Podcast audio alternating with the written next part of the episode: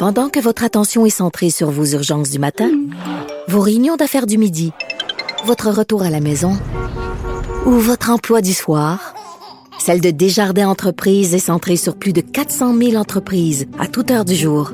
Grâce à notre connaissance des secteurs d'activité et à notre accompagnement spécialisé, nous aidons les entrepreneurs à relever chaque défi pour qu'ils puissent rester centrés sur ce qui compte, le développement de leur entreprise. Cube Radio.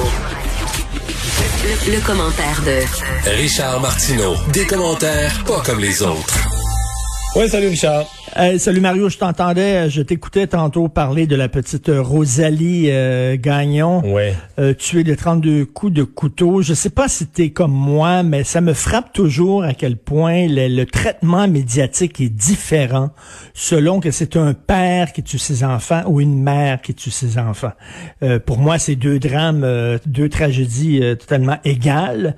Mais un père, c'est souvent, c'est un salaud, c'est un écœurant, il a fait ça pour se venger de sa femme, etc. Et lorsque c'est une, femme qui tue ses enfants, tu sens une plus grande empathie de la part des médias. Euh, on fouille, ah oui, mais elle a une vie difficile, elle est en dépression, etc. Je trouve qu'il y a un traitement différent. Là, je suis pas en train de pleurer sur le traitement médiatique qu'on réserve aux pères qui tuent leur enfant. Je veux dire, C'est absolument dégueulasse, mais je vois souvent la différence selon que ce soit un père ou une mère. Je trouve que souvent, et là, je parle pas de Kathleen, qui était très correcte lorsqu'elle a parlé, mais souvent les médias se montrent plus Non, non, empathiques quand c'est une mère. On cherche moins les excuses quand c'est ou les, les- les problèmes sociaux quand c'est un quand c'est un homme. Et, et- et quand Les- c'est un homme, ça doit être aussi des problèmes psychologiques, quand ça doit être des gens en dépression aussi. Puis là, je suis pas en, tra- en train de les justifier, mais tu sais, euh, on tente moins de comprendre qu'est-ce qui les a amenés là. Alors que lorsque c'est une femme, on dit ah là là, on va aller fouiller pour voir. Ce On dirait que c'est la relation la plus sacrée de l'humanité, la Ben, mère et à ses enfants, de telle sorte qu'on peut pas imaginer. Hey, tu veux me parler de, de ce démantèlement de camping? Je voyais des groupes sociaux qui disaient aujourd'hui que ça avait été fait d'une façon brutale. On reprochait à la, la ville, à la police de la ville, à la mairesse de la ville, euh, d'avoir un peu agi en bulldozer. Écoute, c'est un c'est un casse-tête, hein, le traitement. là, comment on fait Parce qu'il va toujours avoir des sans-abri dans une ville. Comment on fait? Tu sais, on vient d'ouvrir là, là à côté justement à côté des studios de Cube Radio, il y avait l'hôtel des gouverneurs euh, qu'on a euh, transformé en, en refuge euh, de sans-abri. Et là, t'entends les sans-abri. Oui, mais moi, ça m'intéresse pas d'aller dans un refuge parce qu'il y a des règlements, il y a des heures, puis tout ça. Mais là, tu dis oui, mais c'est la même affaire dans une auberge jeunesse. hein. Et c'est normal qu'il y ait des règlements aussi. Là. On veut pas que le party pogne là-dedans, puis qu'il y ait de la drogue, puis qu'il y ait de l'alcool et tout ça. Eux veulent rien savoir, préfèrent être dans leur tente. Tu dis bon, mais en, en même temps, ils se sont regroupés, ils sont pas tout seuls dans leur coin, ils se sont regroupés ensemble. Mais de l'autre côté, il y en a là-dedans qui ont des gros problèmes de santé mentale ou de consommation. Et là, il y a une tente qui est prise en feu parce que... La a deuxième fois a au moins. C'est la deuxième, C'est la troisième fois. Là. La chandelle qui tombe parce que soit le gars est en crise, soit le gars est en manque ou je sais pas trop quoi. Non, a- soit a la personne, attention, soit, euh, soit Bon. la personne tombe simplement endormie. Là. Tu t'allumes, Ben oui. tu t'es dans une affaire qui est pas appropriée pour la saison, t'es pas équipé, t'as pas les bonnes choses, puis là, ben, tu tombes endormi avec euh, quelque chose d'allumé. C'est- pas c'est pas évident puis je sais pas si moi je, je- vais souvent en auto euh, coin euh, du parc et Milton là. Euh, là c'est des sans-abri autochtones. Ils sont une quinzaine. Ils ont investi un terrain vague puis là aussi ils ont des euh, ils font sécher leur linge puis il y a comme des tentes puis ils dorment souvent dans les dans les devantures de commerce. Et toi c'est ton commerce il y a une papeterie entre autres. Ils sont trois quatre à dormir devant la papeterie tout ça. Toi le matin t'arrives tu veux ouvrir ton commerce commencer ta journée de travail. Euh, tu sais il y a de l'urine ils sont là devant tout ça. C'est pas évident. En même temps je comprends que c'est des gens multipoqués. Et je veux pas non plus les pointer du doigt. Euh, non, c'est les plus mal pris de la société, là. mais ouais. Ben oui, là. Mais tu sais, c'est un, c'est un casse En même temps, je peux comprendre là, les, les, les, les commerçants du village gay, quand on leur a appris qu'il y avait un refuge, qu'on transformait un hôtel en refuge, ils ont dit, tabarnouche, on est déjà, là, toutes les poquets de la ville se ramassent chez nous. Là, vous trouvez un refuge, là, c'est comme, là, il va peut-être avoir, il y a eu une bagarre l'autre jour, justement, il y a quelques jours, euh, devant le refuge, entre deux sans-abri qui étaient complètement paf, qui sont battus. Il y en a un qui était grièvement blessé.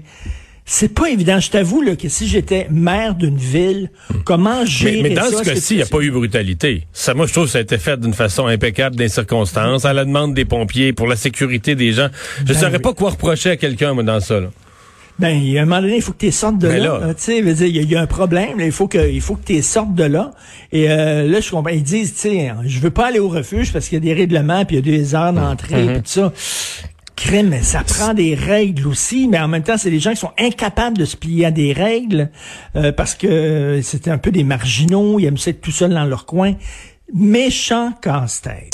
Richard, à chaque 5-10 ans, on nous ressort RBO en VHS, après ça en DVD, et là, ça va faire, euh, ça, arrive sur le réseau Crave, mais la, est-ce que la société a changé depuis? Écoute, je lève mon chapeau aux gens de Crave. Quel courage, vraiment. De, écoute, 20, émi- 20 émissions qui re- regroupent les meilleurs, les plus drôles sketchs RBO.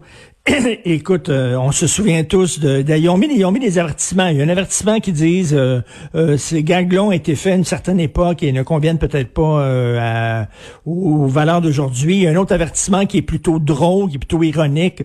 C'est écrit, euh, c'est écrit, il y a aucun gag socialement acceptable qui est présenté dans ces émissions. Ça c'est rigolo, mais mais écoute, rappelez-vous là, le hockey des aveugles. C'était drôle en mots. Dis-moi, je suis un fan d'RBO total. Le hockey des aveugles, aujourd'hui, on dirait que ça rit des handicapés. Les Jeux olympiques gays. Il y avait ri, il y avait un sketch sur les Jeux gays. Ah oui. Et les gars, c'était le lancer du javelot et les gars recevaient le javelot dans le rectum.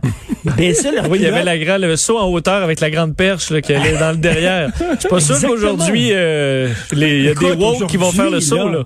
My God, Lise Thibault, se souvenez-vous, qui était en, en- en chaise roulante, puis elle disait, je marche pas, mais je roule en tabarnak.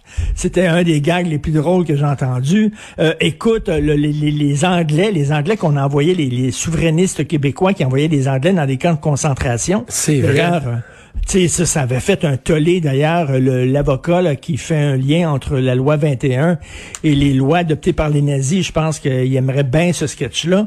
Mais tu sais, je veux dire, vraiment, aujourd'hui, en 2020, qu'un réseau Crave, qui est le principal concurrent, de Netflix, que le guts de présenter euh, la, petite, euh, le, RBO, alors que la petite vie, une plainte, puis Radio-Canada s'est mis à genoux.